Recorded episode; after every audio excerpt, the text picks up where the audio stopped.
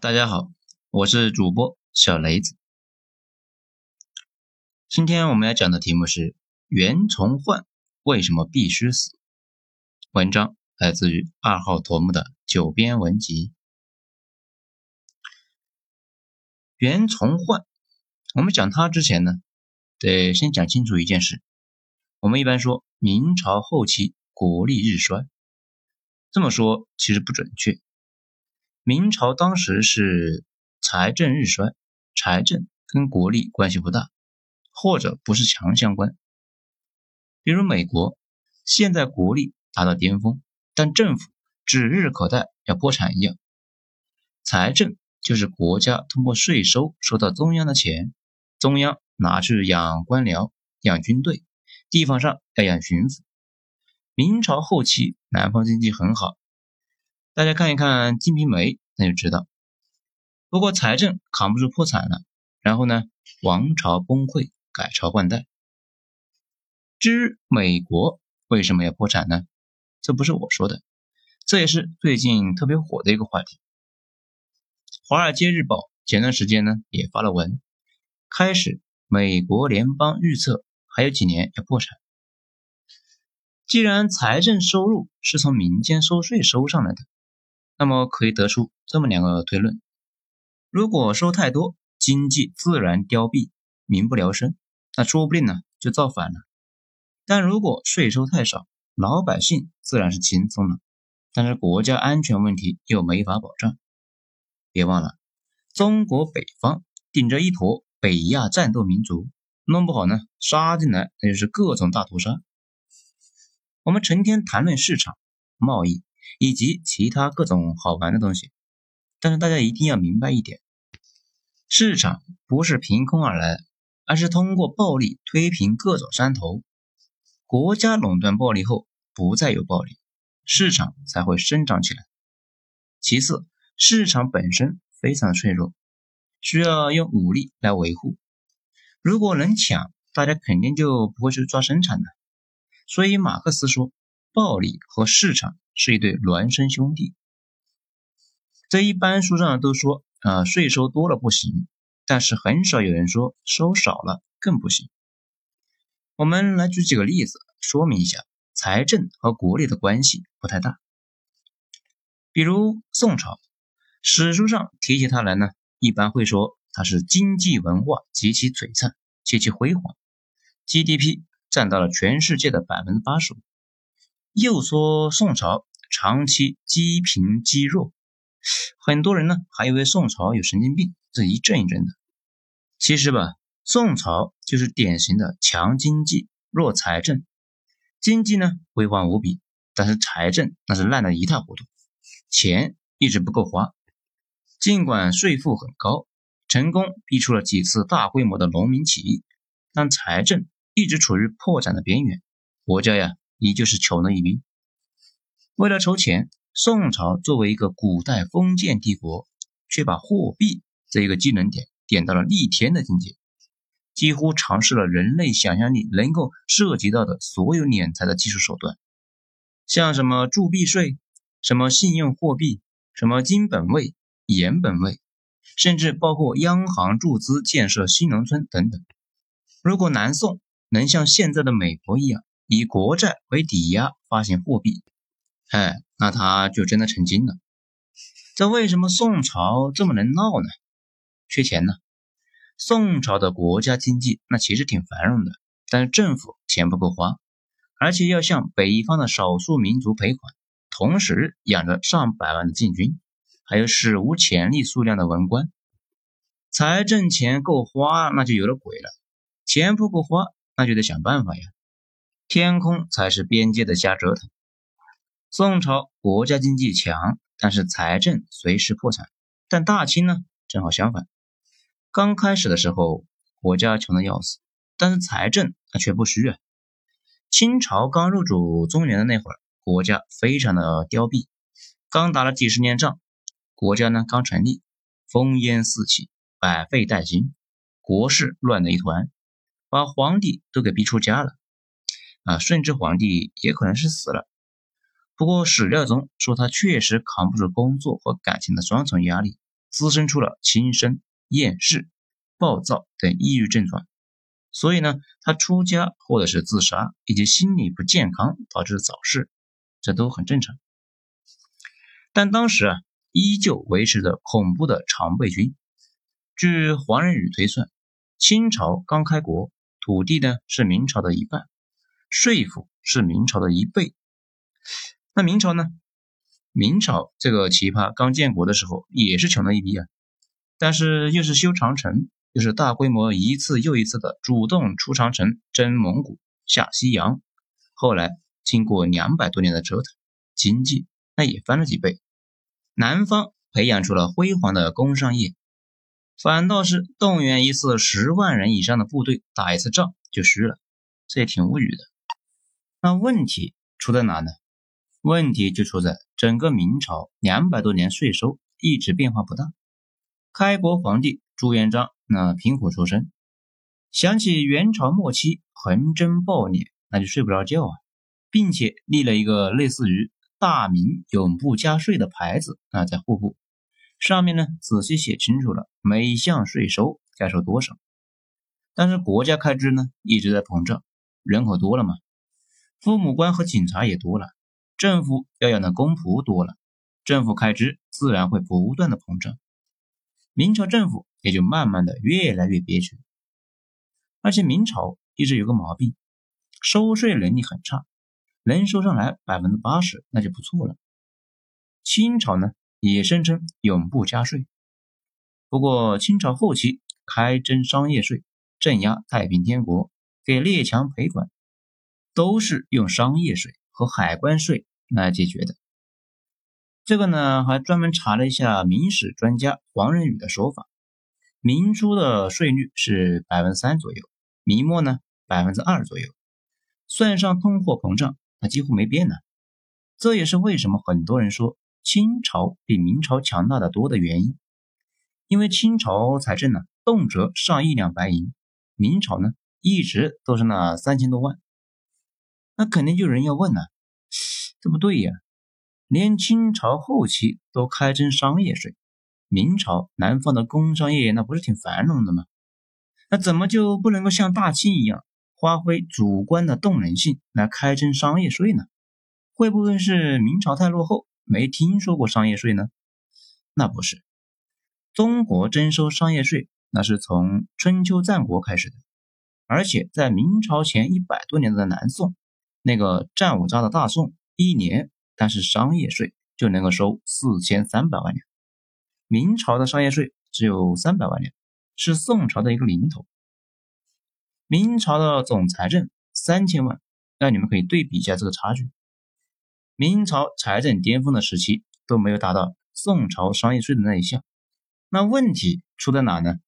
那为什么明朝只有这么一点呢？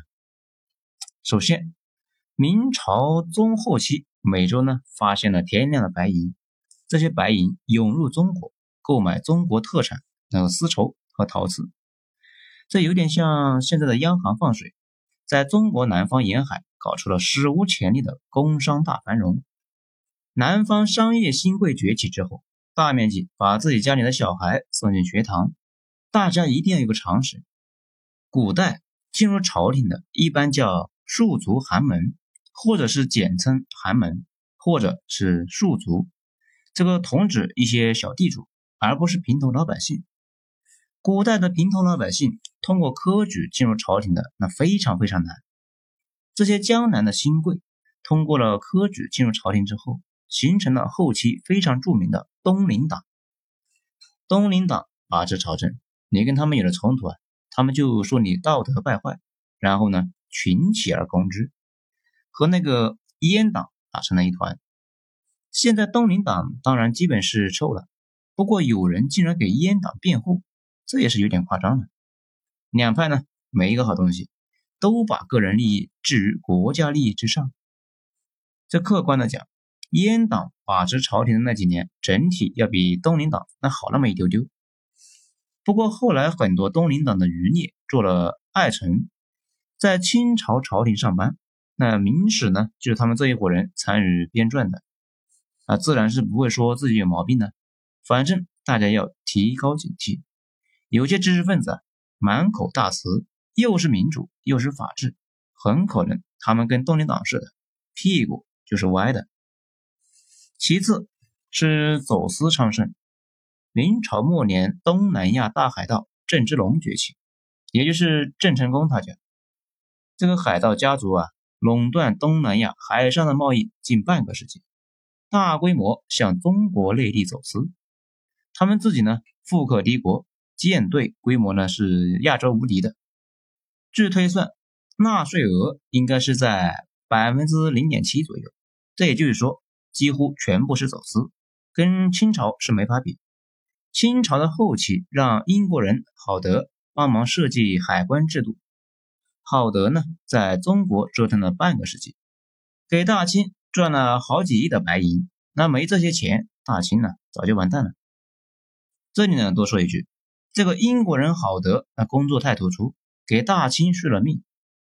大清给了他极致人臣的殊荣，头品顶戴，太子太保，爵位呢比左宗棠都高。最有意思的是，浩德死后二十天后，他服务了一辈子的大清爆发了武昌起义，大清呢也紧跟着就玩完了。大家一般说起明朝，第一反应应该是海禁，是寸板不得下海。其实吧，以明朝对海洋那个态度啊，几乎一直没有认真执行过。真正的大海禁是清朝针对台湾郑氏家族的。当时郑成功躲到台湾，死活不归顺大清嘛。顺治呢，十八年就开始搞迁海令，沿海五十里，他搞的是无人区，人口全部迁往内地。不服的，当场就处死，随手就干掉了几十万不配合的沿海老百姓。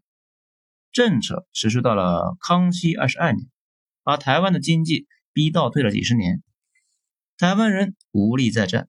大清随手就收拾了湾湾，台湾战役那基本不怎么提，因为台湾呢根本就没怎么抵抗。这一招后来美国是反复使用。不过明朝对北元的经济禁运那玩的是非常的溜。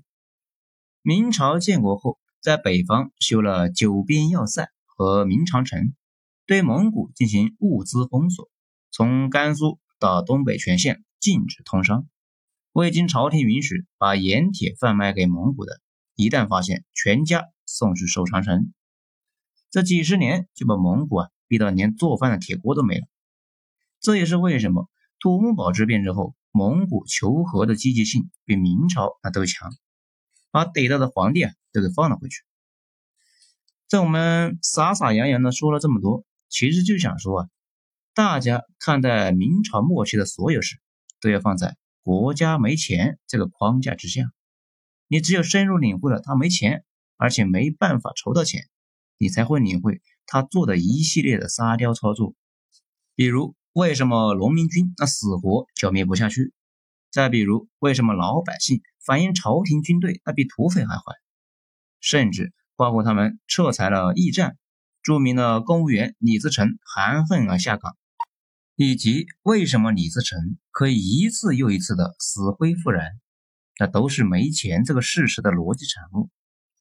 既然你那么穷，你为啥不是投资艺术品交易之类的何不食肉糜的沙雕言论？在这没钱的背景下，大明出现了大饥荒，据说啊是每隔几百年一次的小冰河时期，粮食会大面积的减产，引发暴乱。考虑到那个时候。欧洲大陆正在打三十年战争，英国资产阶级那也起来造反了。克伦威尔和保王党之间爆发了马斯顿荒原之战，说不定是真有这么个冰河期。不过有件事倒是真的，当时大家发现卖丝绸赚钱，把很多长粮食的地啊都改成了种桑树了，粮食那产量自然就暴减。老百姓呢那又不是蚕宝宝，又不能吃桑叶过日子呀。这个大家可以看一下那个《大明王朝一五六六》，这里面呢又讲了过这个事情。当时官员呢就提出了预警，这一点这个电视剧那倒是说的很真实。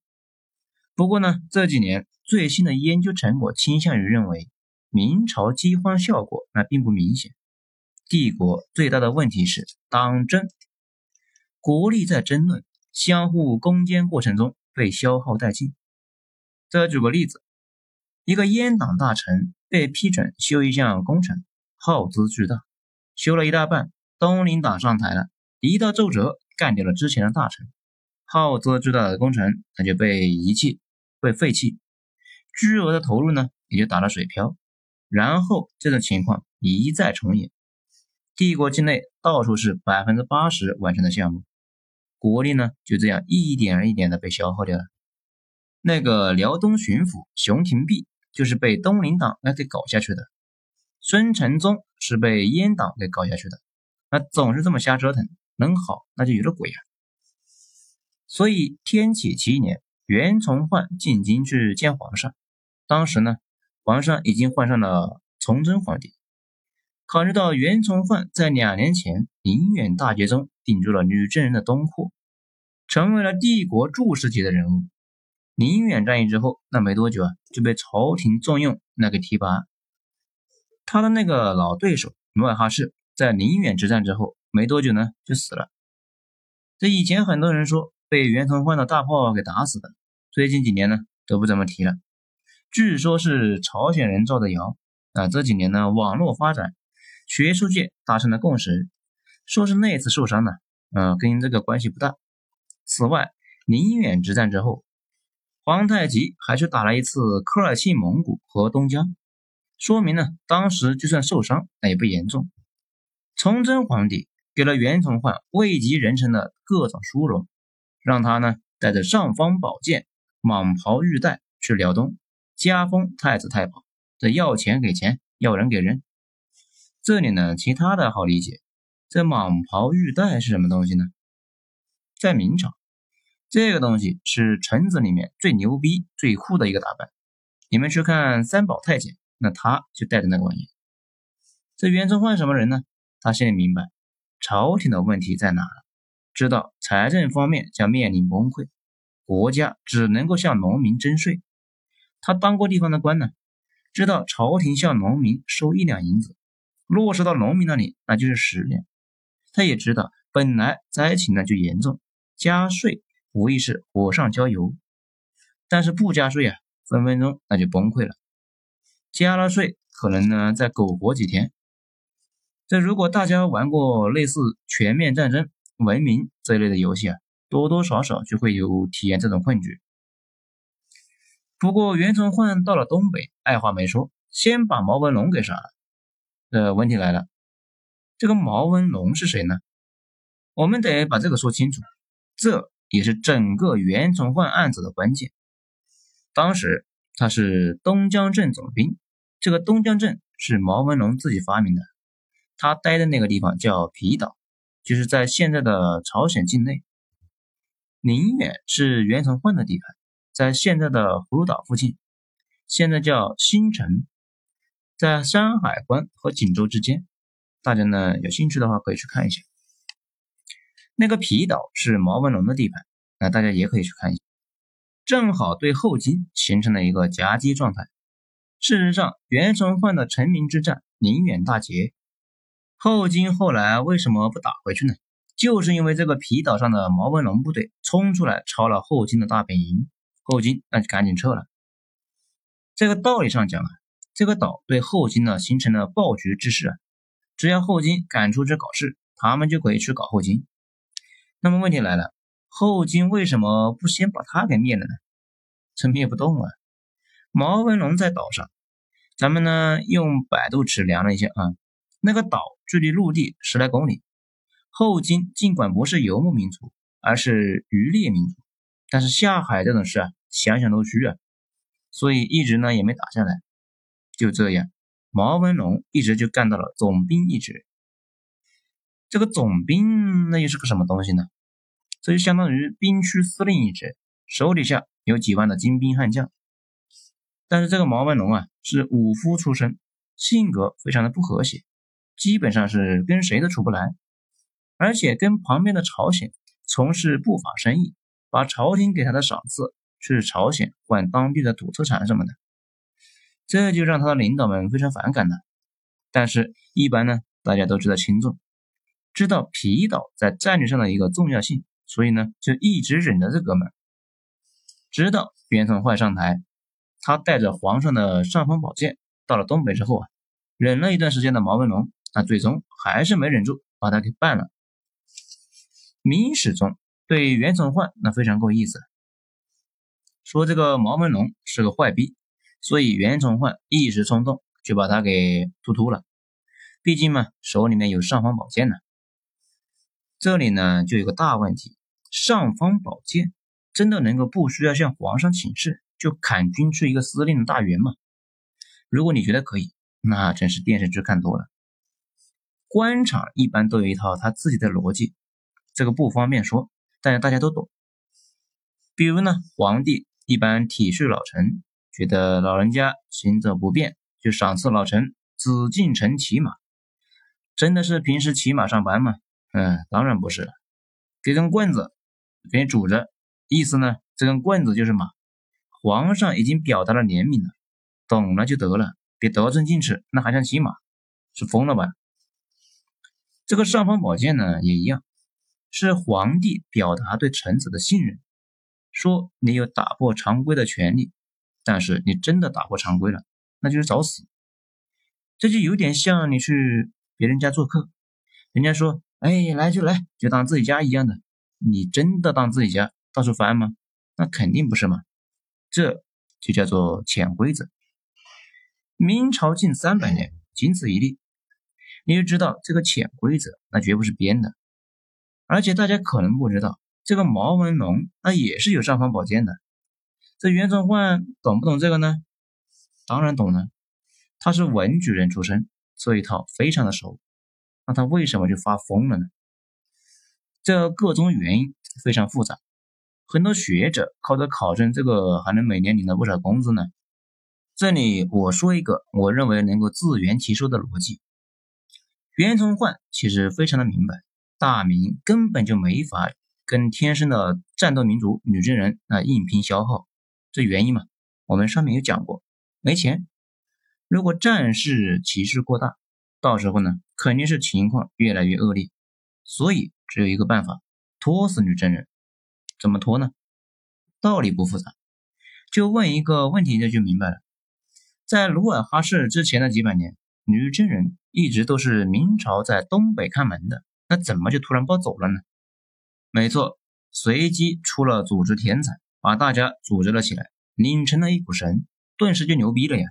那是不是等这个组织天才死了，问题就可以解决了呢？按道理一般是这样的。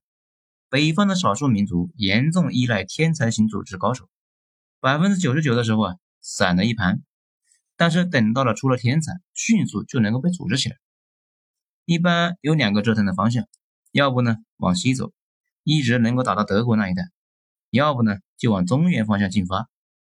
但是中原王朝有长城嘛，还有层层的关隘，历史上的九边六镇，还有唐朝的各种节度使，那都是防着胡人的。如果在组织天才的带领之下，他们都没法突破北方的关隘，那基本再也不可能会有了。而且少数民族有一个明显的毛病。没有明确的继承关系，往往呢，老可汗死了之后，几个儿子和权臣那就各自闹，迅速就分崩离析了。比如元朝，成吉思汗留下了一堆蒙古帝国，迅速就崩溃了。只有中国，那这个呢，挺了小一百年，因为中原这个蒙元帝国学了汉字，中国化了。知道了这些，就知道为什么宋朝人说胡虏五百年之运。百年差不多正好是三代人，没有制度保障，顶多三代人他就崩了。所以袁崇焕当时有个想法，他想跟后金议和，不打了，选一个成本最低的办法，慢慢耗，等女真人自然消亡，就跟绝大部分北方的战斗民族发生的那事情那样。事实上，这件事他想了很久，早在宁远战役中，他就派使者带着礼物去后金。开始考虑议和的事。其实后来的史学家一致认为，大明当时最应该做的事情就是议和，先不打，然后呢，专心解决民生问题。解决了民生，就解决了农民起义的土壤，国内先安定了下来，然后再慢慢收拾东北的乱局。最好呢能搞个三反五反，整顿下吏治。打仗绝对是钱老虎。孙承宗去东北修堡垒，训练了十来万的关宁军，跟后金呢一仗没打，每年东北耗资六百万两白银，三年一千八百万两。你们可以感受一下，把整个东北的逼反了三响，把整个北方逼反了三响，也才五百多万两白银。两线作战，兵力分散那倒是小事，财政根本就扛不住啊！不给士兵发钱，朝廷的军队战斗力那基本是负的，到处抢老百姓，而且呢不断的哗变，这谁能吃得消啊？而且明朝对善于野战的女真人并没有好的办法。只能够是修城墙、摆大炮，一直呢在那里维持重兵团的死号。在明朝那些事里面有经常听说过啊，关宁铁骑，其实呢战力那非常沉迷，而且关宁铁骑这个词本身是出自于清朝人写的文章，明史里面并没有提到过。至于战绩，乏善可陈，表现呢远远不如戚家军、川军什么的。等到袁崇焕这次到达东北，此时努尔哈赤已经死了，他的儿子王太极上位。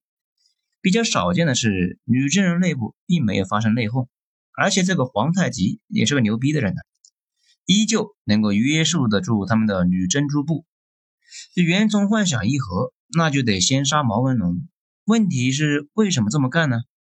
主要有两点，他要跟后金和谈，毛文龙是不是能够同意呢？那铁定不同意啊！如果真的不打了，毛文龙占领的那块地方就没有意义了，没什么作用，还花朝廷的银子，很快就被裁撤了。毛文龙肯定会百般阻挠啊！而且毛文龙曾经骗努尔哈赤要和谈，人家来和谈了，他就把使者给绑到北京凌迟了。可见这个毛文龙对和谈这件事没什么兴趣。其次，由于毛文龙不服管。明朝东北军区就出现了政出多门，比如袁崇焕正在和谈，毛文龙就跑去杠了一下后金，后金会怀疑袁崇焕的诚意，那自然是没法和谈，和谈大计呢也就进行不下去，所以一定要干掉毛文龙。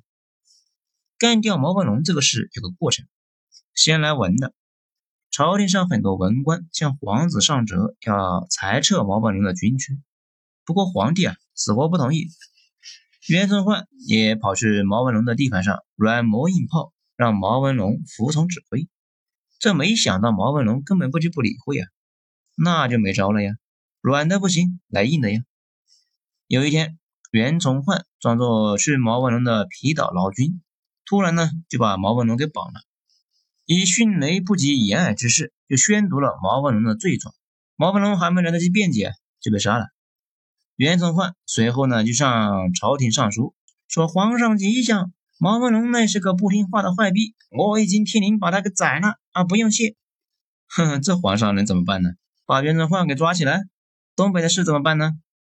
所以崇祯帝随后就表示：“那啥，杀就杀了吧，你好好上班，争取早日灭了建奴。”这袁崇焕看皇上没责怪，还挺高兴，继续准备跟后金谈判。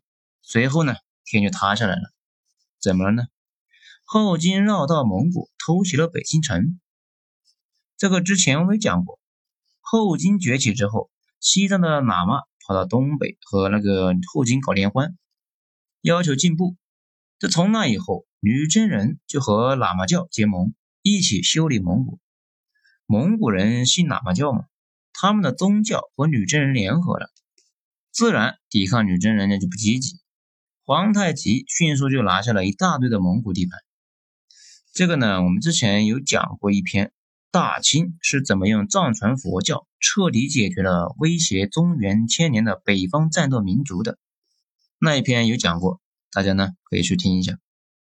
在打下蒙古之后，一直找机会绕过山海关去中原内地去打劫一把，因为小冰河期嘛，中原不好过，后金呢那就更不好过。但是也一直呢不敢离大本营太远。那别忘了还有个毛文龙啊！现在终于毛文龙被杀了，皇太极不再有后顾之忧，在蒙古人的带路之下，从山间小道跑到了蓟门那一带。守城明军那么有防备，一天就被满蒙联军给攻陷了。随后，满蒙联军一直打到了北京城下，在北京周围大肆掠夺。袁崇焕赶紧就带着一万的关宁军回防北京。到了北京城下的时候，向皇帝请求关宁军入城防守。崇祯皇帝就没同意他入城，这明摆着的嘛。北京城的城墙那又高又厚。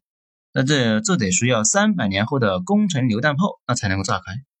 城里守军足够，根本就不需要他进城防守。他提这种要求，本身就暴露了他消极避战。皇上呢，已经不高兴了。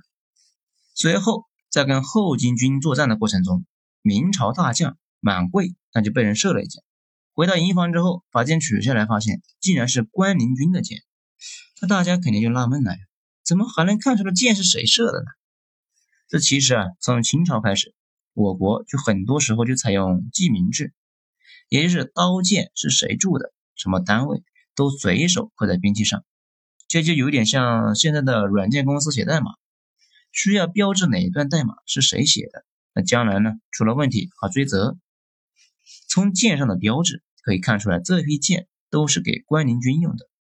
这件事情成了压倒骆驼的最后一根稻草。皇帝啊，终于是怒了，袁崇焕就被下了大狱。大家可能就要问了，哎，这个有点夸张了吧？杀毛文龙这件事，皇帝后来也都认了。女真人跑北京城下，从蓟门打了进来的，又不是从山海关进来的。射满贵这件事，那就更扯了呀。剑是关宁军的，完全有可能是有人栽赃啊，怎么就把袁崇焕给抓了呢？随后，后金军在北京城附近呢烧杀抢掠，那是抢够了。而且明朝各地的秦王部队那都赶过来，包括那个著名的明朝女将军秦良玉也带着部队正在赶了过来。后金的部队呢达到了战略目的，而且有可能被合围，所以呢赶紧就撤了。这一下把袁崇焕丢在了北京城下。袁崇焕。被移交明朝的司法部门审了八个月，结合各方的口供，得出来的结论如下：啊，这以下是原文，这咱们就听一下。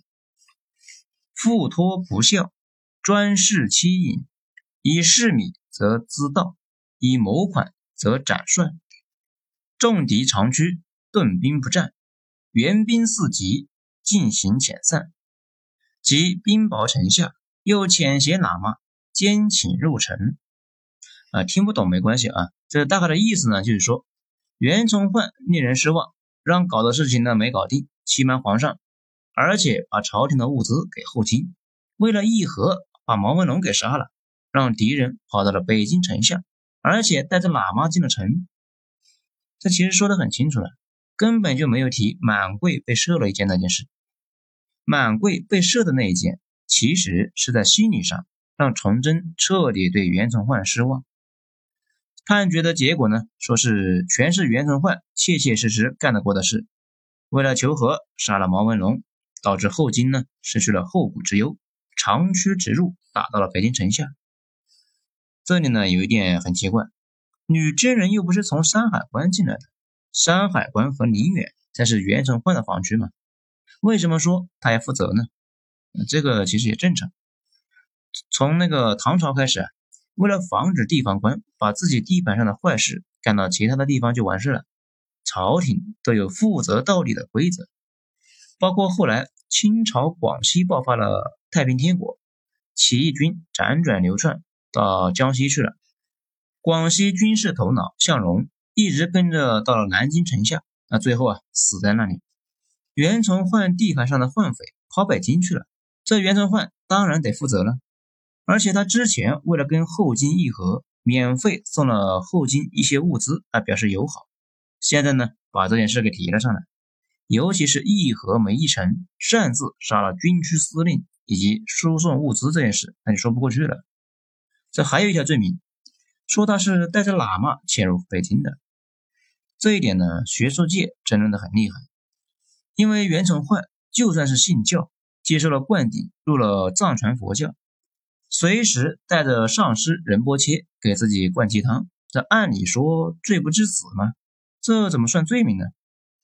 这所以吧，这几个喇嘛肯定不是心灵导师的那么简单。最靠谱的说法认为，这几个喇嘛应该是作为独立的第三方过来代表皇太极议和的。至少袁崇焕那是这么认为的，因为之前的东北，袁崇焕私自和皇太极勾勾搭搭，中间传信的那也是喇嘛，在朝廷的眼里面又犯了私自议和的毛病。就这样，袁崇焕因为板上钉钉的罪行被凌迟处死。所以啊，事实上他犯的那几条罪行，随便一条那都得被凌迟，最终是被剐了三千多刀。此外呢？还有一个恶果，他没看到，这也是这些年有人翻案说毛文龙被高估了，他的战斗力没那么强，一直呢在欺骗朝廷。哎，这拜托啊！毛文龙死后，他手底下的几个骨干都投靠了大清，立下了不世战功，成了后来大清建国后的三个铁帽子异姓王，这也就是孔有德、尚可喜、耿精忠。这些人在明朝内部，那基本是没人能敌啊。毛文龙的队伍，那都是这些人。再说毛文龙被高估，我就不知道该说什么了。那讲到这里吧，大家应该就明白了。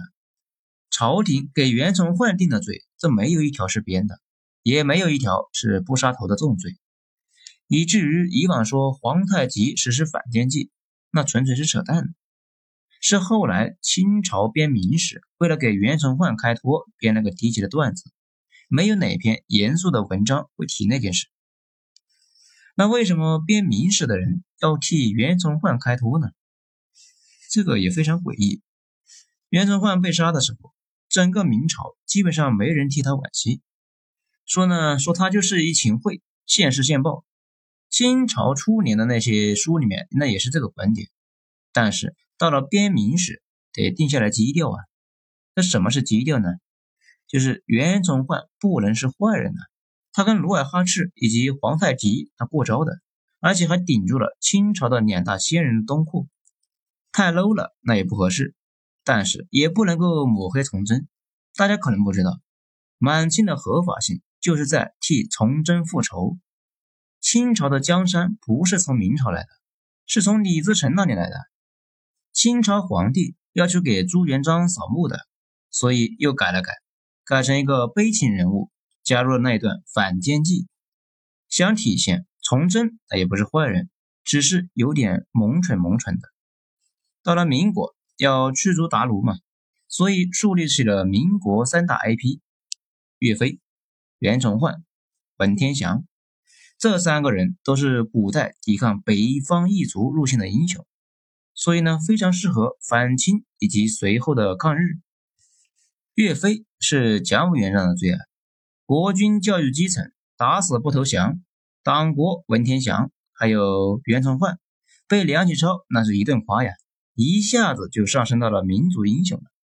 再后来，金庸搞通俗文学，这一顿夸，基本那就是现在的型。那最后啊，咱们再概括一下。毛文龙他是真的冤，袁崇焕道义上冤，但事实上不冤。毕竟他是尽心尽力的干活的，活没干好，不至于落那么个下场。不过啊，摊上那个大时代，个人命运为时代做了注脚。毕竟大厦将倾，个人跟蝼蚁似的，命运基本都是随机的。好了，今天咱们就讲到这里。呃，章节有点长，大家呢可以细细的听。咱们精彩，下次接着继续。我是主播小雷子，谢谢大家的收听。